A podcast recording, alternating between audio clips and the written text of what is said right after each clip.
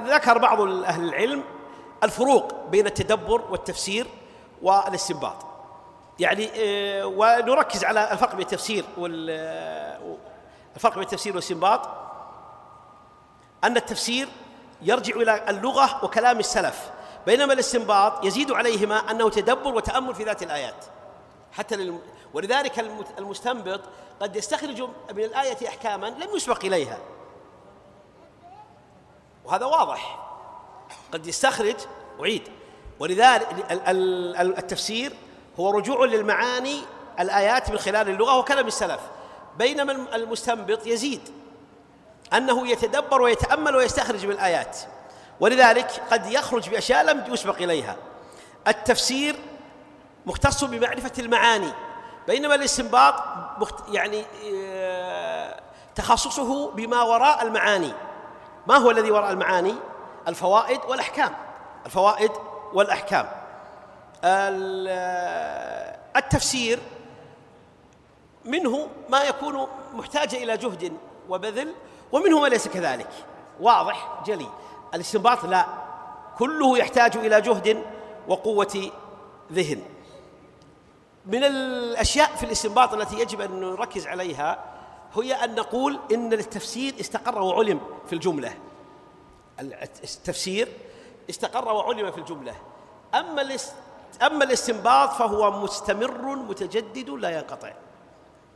ما دام وفق أصول الاستدلال ما دام وفق ضوابط الاستدلال فقد تستدل أنت بالآية في على دلالة لم تسبق إليها. أو أو العالم يعني. بوفق آه طيب. آه ننتقل في سؤال على ما تقدم ولا ننتقل للنقطة التي بعدها؟ سم.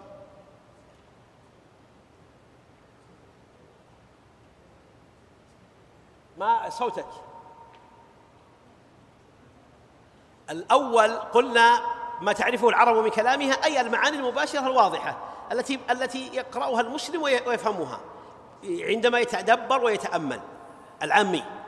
بمعنى أنها معان واضحة يعني ولذلك تجد العامة إذا قرئ القرآن في تعظيم الله عز وجل ترق قلوبهم إذا ذكرت الآخرة ترق قلوبهم إذا آه، جاءت الآيات في أخبار الجنة والنار يحصل لهم ذلك بحسب ما به من الإيمان والتدبر هو من الفهم المباشر.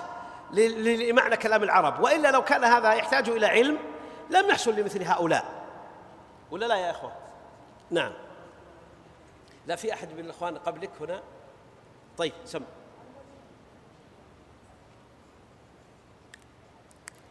إحنا عندما نفرق بين بين التدبر والتفسير من جهة ونفرق بين التفسير والاستنباط من جهة لعله يعني ما بينهما أشد بعدا.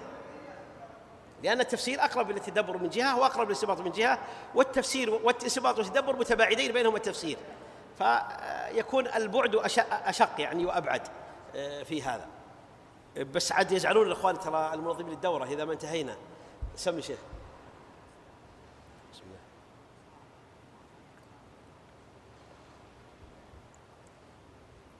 أتذكر المقدمة الأولى؟ أو نسيتها؟ إيه. تستنبط منها ولا ولا أفسر لك؟ إيه.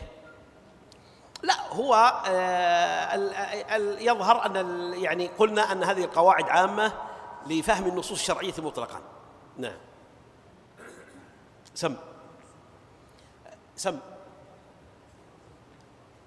نعم. أنا ما أسمعك أخي.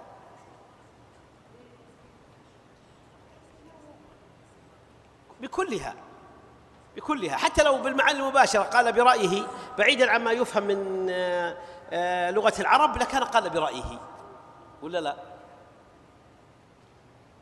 يعني آه، لما في قصة أبي بكر لما لما سئل عن الأب. مع أن الأب قضية لغوية ما قضية شرعية. صح ولا لا؟ ولا أنت معي أخي أولا؟ فلما كانت يعني قضية لغوية ولم يدري معناها جعل الكلام فيها كلام في التفسير.